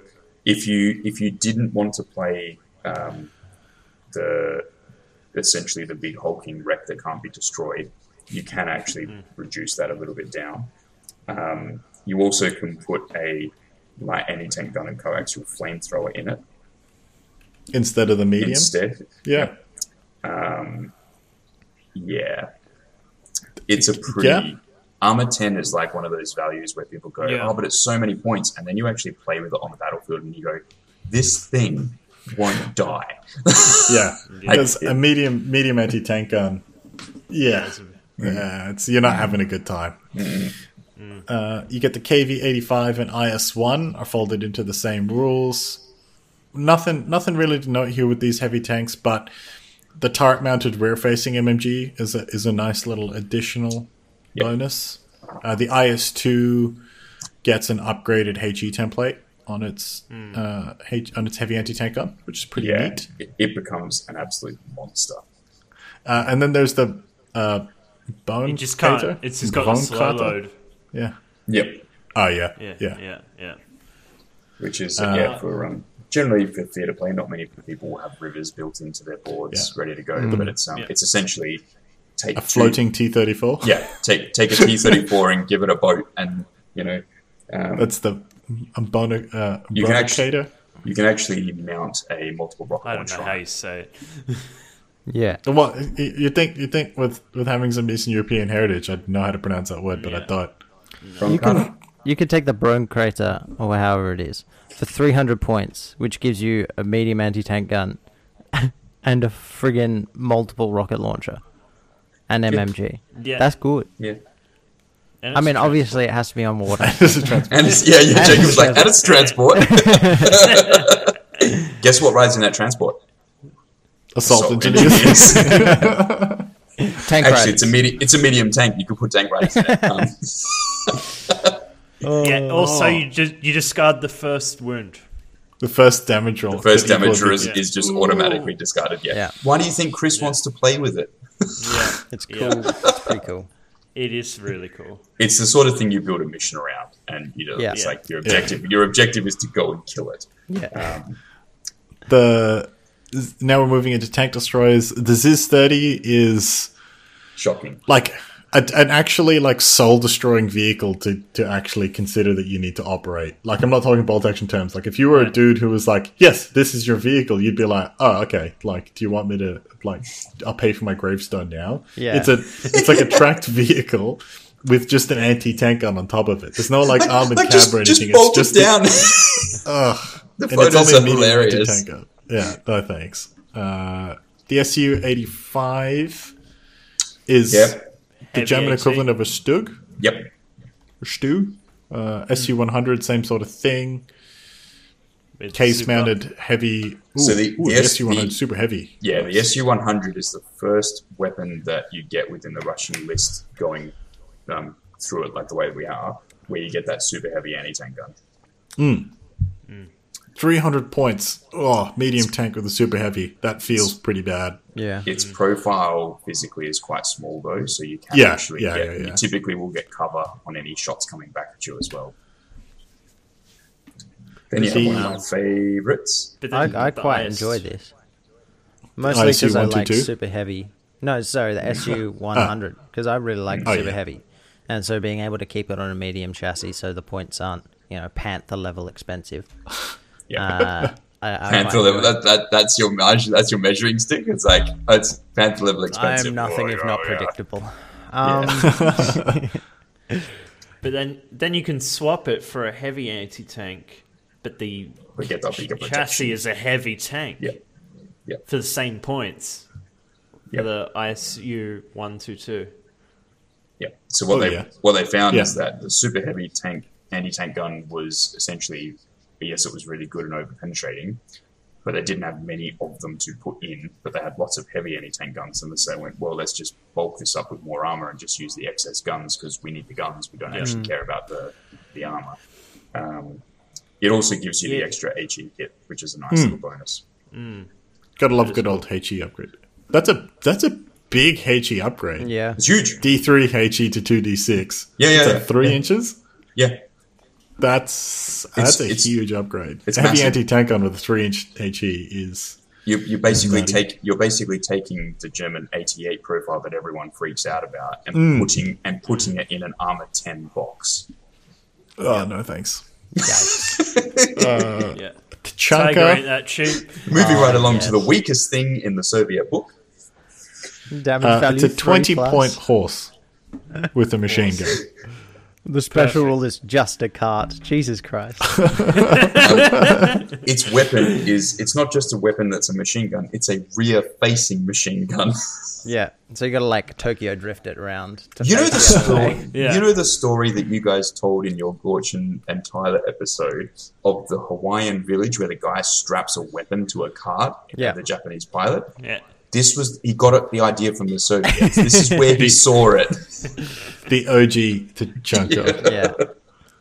All right, so moving through the rest of the tank destroyers, it's a nice mix of howitzers, anti-tank guns, and armor values, which is pretty good. The Su-76 gets a bit of a mention here. Yep. So does the Su-122, actually. I think anything Su in this list, a close look at it. You're probably going to find something to suit your purposes. KV-2s, which is a heavy howitzer, heavy tank. Yep. Which is nice. And then, of course... Can upgrade to a flamethrower. Yeah. And of course, we come to the thing that we're really all here for, and that's the Katyusha. Soft skin, multiple rocket launcher. Just before we go into the Katyusha, that Su-152, ISU-152 entry is worth taking a look at as well, because you get an upgraded big shell, and so it's howitzer penetrations +5. Ooh, what? Yeah. Whoa! Yeah, it's a heavy howitzer with a 5-inch pen. Howitzer, 5-inch pen, 10+ armor. Slow load, so you can only fire it after something else is fired, or if you issue a snap to, as per the FAQ. But it's 290 points for regular. Not bad. That's cool. Yeah. I just wanted to call that out before we go to the... Fair point, yeah. Yeah. I missed the big shout. I looked out, I was like, oh, yeah, okay. Yeah. Heavy howitzer, heavy tank. You all did, which is why I went, no. Hold on. Back to my favorite people, which is the Katyusha. Yeah, Katyusha. So Stalin's organ, 80-point soft-skin MRL. This is a pretty well-documented piece of equipment. You've seen it a lot. I think it's actually kind of interesting because I note that the Soviets don't get an MRL in their artillery slot. Not in their standard book, that's right. Yeah. So I don't know if there's another theater book that gives them access to one in a generic reinforced platoon. There is. So probably a Lend-Lease land mattress. That's certainly one of the options. So this is... Considering all of the other vehicles that are present in this slot, I think it speaks very much to the way the bolt action works that the Katyusha is still one of the most common ones that comes up. Yeah. Yep. Something about multiple rocket launches? You look at all the costs that we've just looked at, like even that we were just looking at a 290-point tank with a massive potential damage, which is actually probably more consistent than the Katyusha. And then we and then we're like, oh, with 80 points we can get a Katyusha. A Nebel 65, so you're paying 15 points for it to be able to move. Yeah, but the Katyusha is able to move and fire because you ignore fixed. And that's what? That is awesome. Yeah. You can move and fire, so you hide it out of line of sight, and then you pop around the corner and be like, what's up? This is something a lot of people, like, I've actually seen quite a few people miss. If you go to the vehicles section in the rulebook, it specifically says that the weapon special rules don't apply for vehicles, and they have their own special rules. Fantastic. So, yes, and here's the thing. An inexperienced Nebel is 65 points. An inexperienced Katyusha is 64 points. I think a regular Nebel is 65. Right, okay. But being able to advance, move, all that kind of stuff for 15 points, that's awesome. And it's very good. It's on a wheeled vehicle, so you actually, it's that dual pivot, it's the longer distance. Like, you are paper thin. Anything that blows a stiff breeze in your direction is probably going to kill the driver and everyone in it. But the thing is, like, if you can hold off and position yourself well enough with the shot, it's got like a 60-inch range on it. So you just need to know what you need to target and stay away from that stuff. And then just drop things down as best as you can. The thing with it is I've played games where it's been amazing. I've also played games where multiple launches doing multiple launcher things, they also amount to nothing.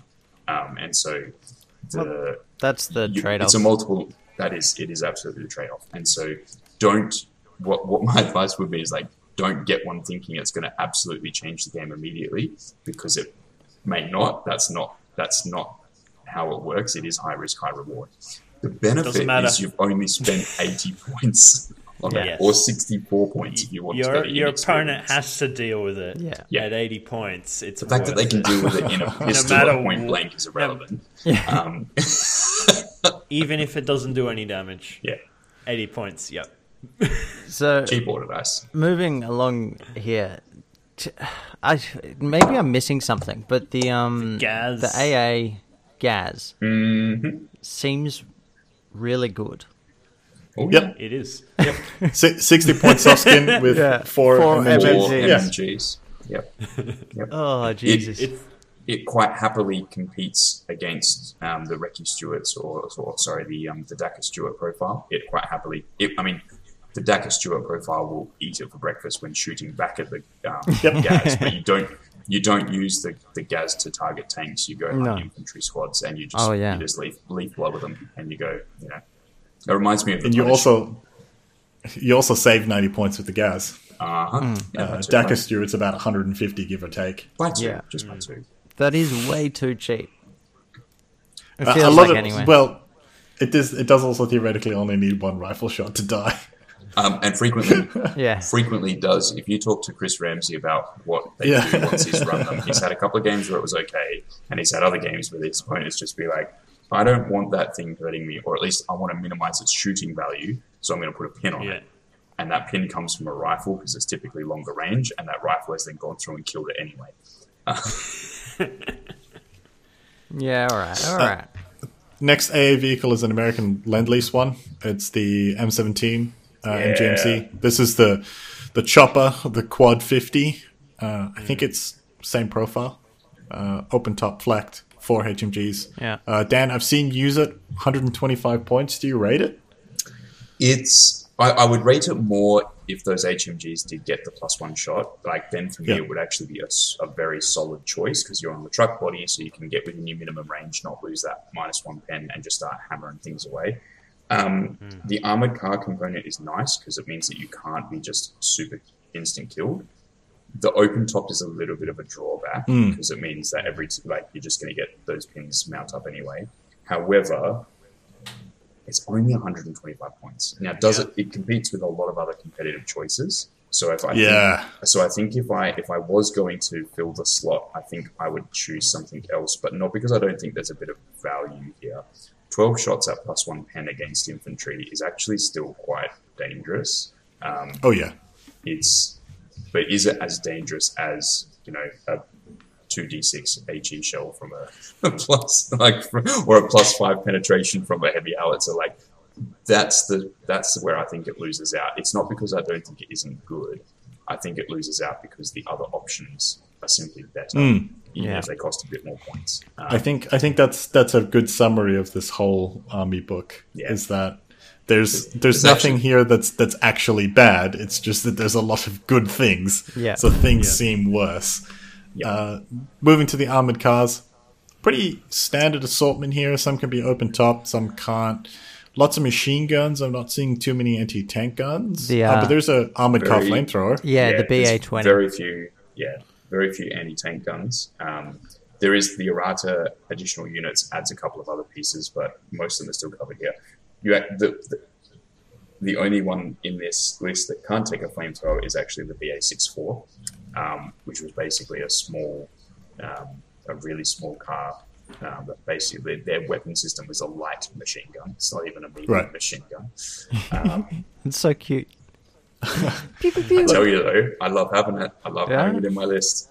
Well, because it's a mobile light machine gun for 65 points, which sounds really bad. I normally pay to get rid of open top, but it has flak, it has recce, and you just run around and harass units with it.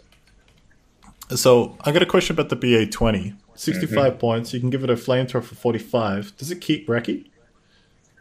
Yeah. Yeah. It doesn't. God, that's really good. That's pretty good. Yeah, that is good. The BA-10 as well. There's a variant that comes out, I think, with the... I think it gets a flamethrower on it. I can't recall. And again, it doesn't lose recce. So you can go up at the end of a turn, flamer on something, potentially not run out of fuel. And then when they go to target you in the next turn, you just recce away. Yeah, and that's a vehicle flamethrower as well. So it's 12 inches. The D6 plus 1, 12 inch. Yep. Yeah. Yep. So OT-64... BA-20 is 2 vehicle-mounted flamethrowers for sub 200, sub 300 points. And then you take your implements, and there's all of your 2-inch HE that you're missing. You're taking A-19 or a ZiS-3, and there's your anti-tank gun that you're missing. Yeah, there's so much versatility. Easy mode. Yeah, and you haven't. Oh my god, you've spent so little points. You still have so many order dice, and you've still got an infantry squad. Anybody who says Soviets are hard to play are lying. And look, I learned with Soviets, and I learned using regulars, and it really is quite a forgiving. When you build a balanced list, it's quite forgiving because your infantry don't automatically just pop and disappear. It still does happen on occasion, but not all the time. And you have so much variety in the vehicle that you want to choose. It's like, well, what do I want to learn with? Well, one of these. Okay, we'll put that on the table. Oh, but what do I take out of my list? Nothing. just everything becomes a little bit worse than what it is, but it won't matter because it's not going to run away as often. And that was how I sort of learned some of the backwards and forwards of how Bolt Action works. And I went, this army's really good. It is good. So it's typically on top 10. Yeah, looking at transports, a lot of standard stuff, half tracks, gazzers, jeeps, artillery tractor, which we've sort of covered before. You can armor it, Oh, really? For 35 points. Yeah, if you want. Yep. You can have an Armor 7 tractor that can tow anything. Doesn't have transport, so to speak, but it has tow, which is an interesting caveat. But yep, fair enough. Forces it to be an artillery tractor. That's it. And then we have the assault couch, which I'm certain is the literal translation of Komsomolets. It's open-topped armored carrier. It's a Soviet Bren. It's almost like a Soviet Bren carrier. The Bren carrier has way better firepower options. Yeah. This just carries a light machine gun. The difference, of course, is that it's not really. You can put tank riders on this, but not as using the tank rider ball, just simply as because it's an armored carrier and you can fit 6 dudes on this. You could just put tank riders on it and be like, this sort of makes sense. Typically, it was used as an artillery tractor with guns and armor. Yeah, in my head, if you're doing the whole in-your-face thing, you chuck some tank riders on a tank, and you have this little thing like a little brother trailing behind with another squad of 6 veterans, like assault engineers or something on here, just being like, "Don't talk to me or my brother again," kind of thing. The mop-up squad. Yeah. A squad of replacements. Now is the Aerosan, which is what you were talking about before, Dan. Yep. It's a armored carrier that can transport ski troops by pulling. But only five of them. Can only travel over snow or flat ice, which treats as normal terrain with a wheeled vehicle. So if you attempt, and it only has a light machine gun forward facing as its armor. So if you attempt to play this on a board that is not snow or ice, then by default, not only can it not move, but your ski troops that are towing in it can't actually dismount onto them, or they can dismount onto the non-snow surface, but then your transport's stuck there for the whole game. Can't do anything. It can fire and sit on an ambush. So that's it. Static LMG. Yeah. Yes. Imagine paying 50 points for an Armor 7 LMG sitting on your backfield. I love it. And then I guess to round out the army book, we've got the Lend-Lease, which means you can basically use vehicles that are British or American. Gives you a bit of a list, but it's all of your usual suspects that hit Lend-Lease. I think there's probably also been expanded in a few other places. Yep. I suspect. And some of this is up to TO discretion as well, but normally any vehicle that was produced in approximately thousands of production run copies is what they used as the general guide. There's a chance that those things made it over to the Soviet Union as part of the Lend-Lease program, and therefore you're able to substitute them out. So it typically only works for your armoured or truck transport units. So tanks and jeeps, examples exist for M3 Stuarts, substituting for the T-70, Valentine for the T-60, M10 tank destroyer for the Su-85, M3 Lee or Sherman for T-34s, Churchill and Matildas for KV-1s, armoured car swap-outs, anti-aircraft vehicles. You can get the meat chopper as opposed to the quad maxim, and then your different transport and tows options. They're the examples that they give you. Now, some TOs, and like typically myself, just to keep it simpler, I would normally say that you can only use the ones that are in that list, just to keep it simple, so everyone's like on the same playing field. Yeah. The reality is, with the theatre books and the other pieces that have come forward, there are other interactions that you can do with these, which causes no amount of contention sometimes. However, you normally can't take these as veteran. You're normally restricted to only being able to take them as, where it says it in here, I think.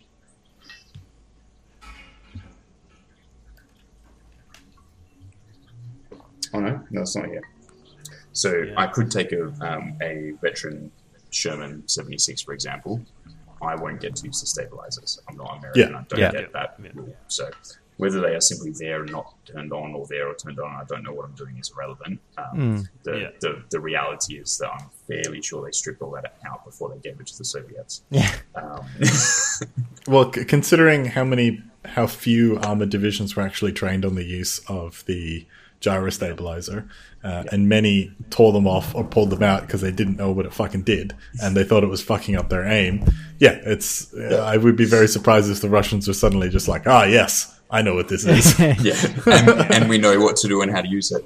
I think, the FAQ throws it in a bit of contention lately because the Free French are able to use gyrostabilizers under that FAQ. So that may get reversed. We'll see what happens. We might have another Tiger Fear situation where it bounces. Yes, the single special rule that only applies to veteran vehicles suddenly applies to the French ones that they pick up. That are, It was an interesting choice, but I also think it's a lot less contentious than Tiger Fear. I think it just comes up less.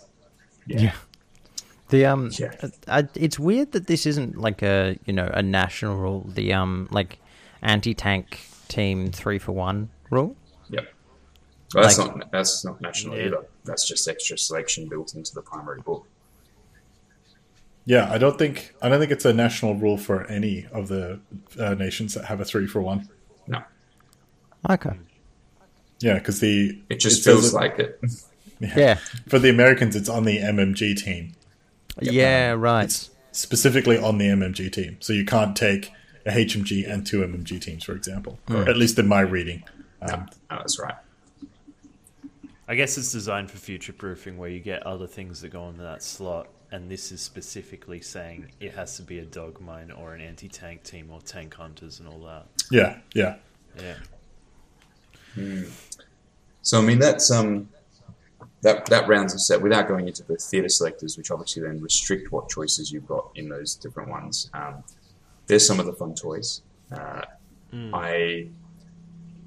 The Soviets do feel like a Swiss Army knife. So it's like, right, what tool do I need to deal with this situation or this mission? Or how do I want to build a list? You can build any list you want. You want to do high mobility? Sure. You want to do cheap horde? Sure. You want to do expensive stuff? Sure. I actually think between the assault engineers, outside of armored vehicles, I think between the assault engineers and the tank rider squads, they rank up there as some of the most expensive units in Bolt Action. And understandably. Yeah. I think they're a little good. I think what the Soviet Army book does very well is having specific units for specific jobs, which you were saying at the start of the episode there, Tyler, in terms of it's like, the American faction is very good at like, you can kind of use anything as a hammer and anything as a wrench, but it's not really designed for it.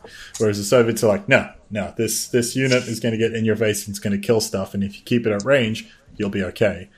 Which I think is an interesting takeaway for our players and our audience to consider, whether you're playing Soviets or playing against Soviets, is that if you find, yes, the army is a Swiss Army knife, but to me the units are not.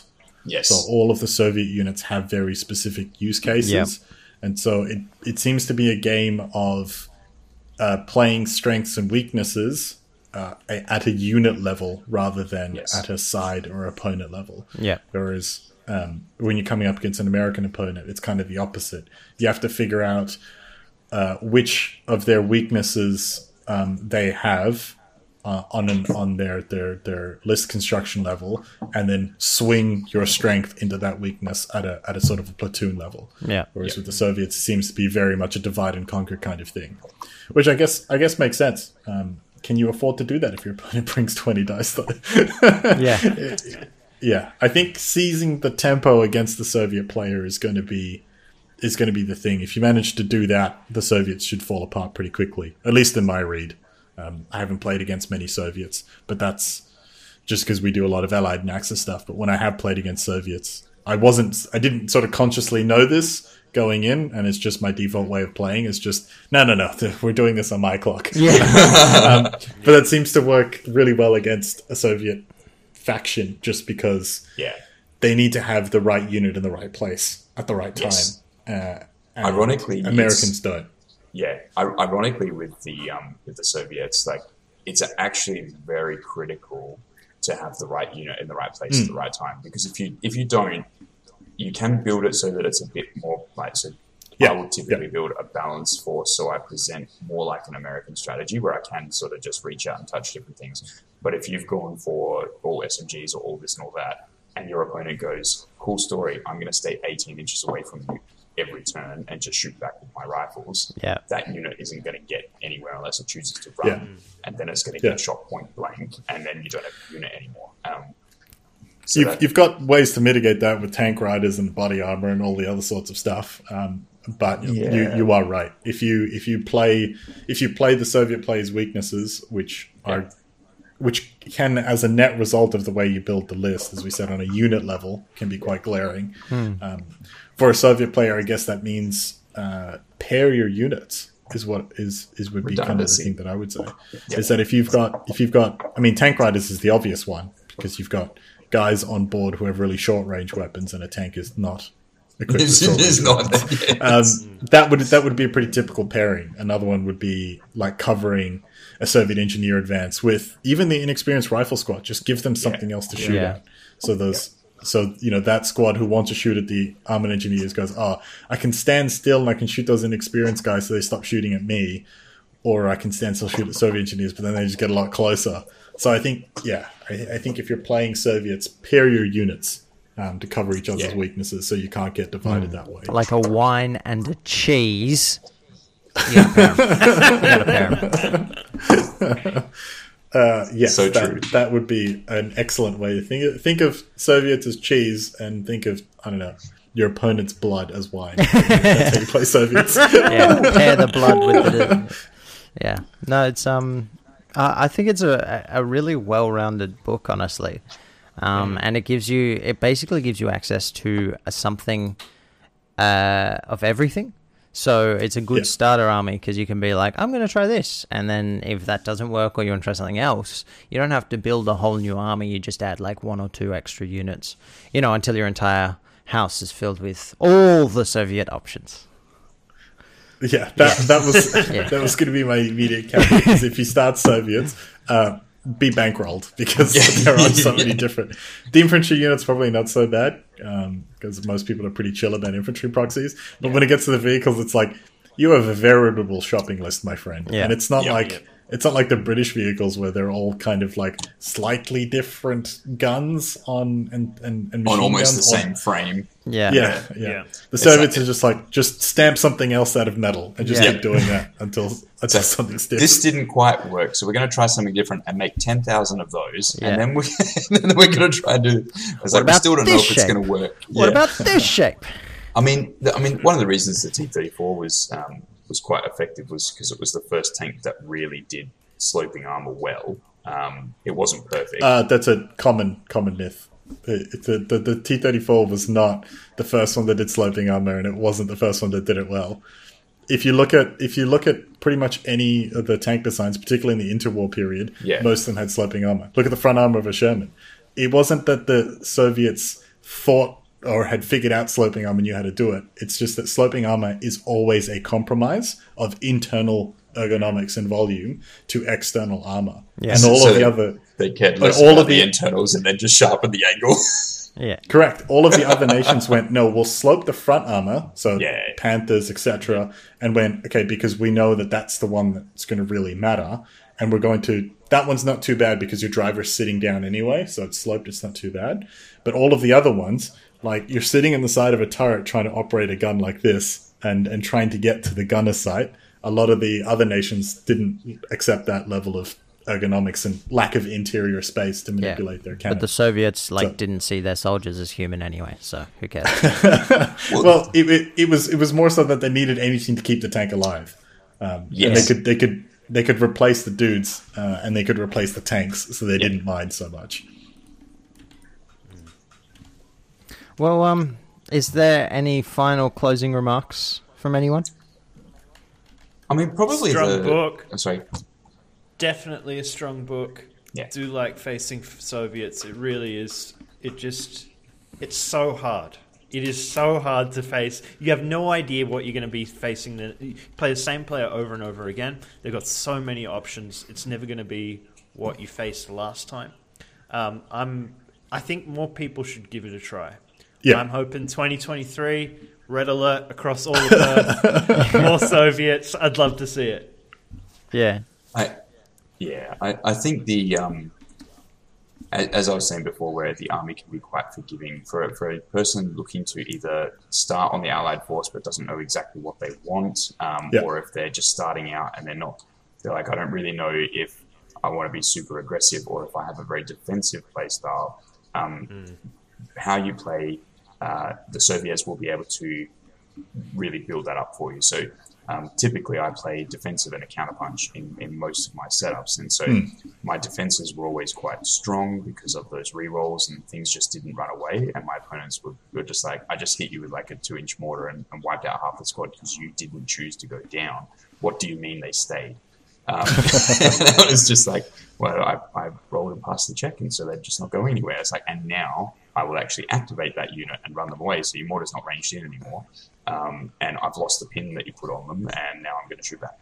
And it's, you get a lot of options that otherwise you wouldn't. So are they easier than any of the forces that we've looked at so far? Yes. I kind of think part of that's on the player on how they play, but I do think that because you have so many tools and ways of dealing with things, you have a high level of redundancy naturally within the list. Yeah. And so if you built it that way, so it does work. And I think it's easier. I was also going to say we've been pushing away from the stereotype of not having them as an inexperienced force, but they seem, with the national rules that they have, they're pretty much the best army out there for that, if that's something that you want to do. Yeah, I think it's a very close tie with Japanese. I would probably wager that the Japanese do it slightly better, but I think it's going to be one of those things where like the difference between the two is going to come down to familiarity with the sort of the list. Like when it really comes to shove, the difference between the two is going to come down to familiarity with the factions. I think my closing remark would be, we've talked about, if you're not sure what kind of player you are, it's like, if you are somebody who likes units with specific roles and likes to build that synergy across the list, I would very strongly recommend you start with Soviets. For the Allies, Maybe Germans for the Axis in that particular case. I think going off like the inexperience point as like my last kind of point on this, I think but a really good idea for building a Soviet list is paint in brush strokes. So you start broad and you build it mostly inexperienced, and then you kind of fill in the details, being like, oh yeah, that'll be regular, that'll be veteran kind of thing. Because even their inexperienced are going to be really friggin' annoying to kind of play around because you can have so much of it and they're going to stick most of the time. So yeah, I think they're not suffering from the inexperienced bodies, and they can more than make up for it with their veteran choices. Yep, definitely. Well, on that note, thank you very much, everyone, for tuning in. I've been Tyler. I think I'm Jacob. I've been Gorchin. And I am Daniel. And we are HMG. Hope you enjoyed this review of the book. If you have any comments, suggestions, or whatever, chuck it all down below, or like us, rate us on whatever you're listening on or watching on. We very much appreciate it, and we look forward to seeing you in the next episode of HMG. See you later. See everyone. Perfect. See everyone.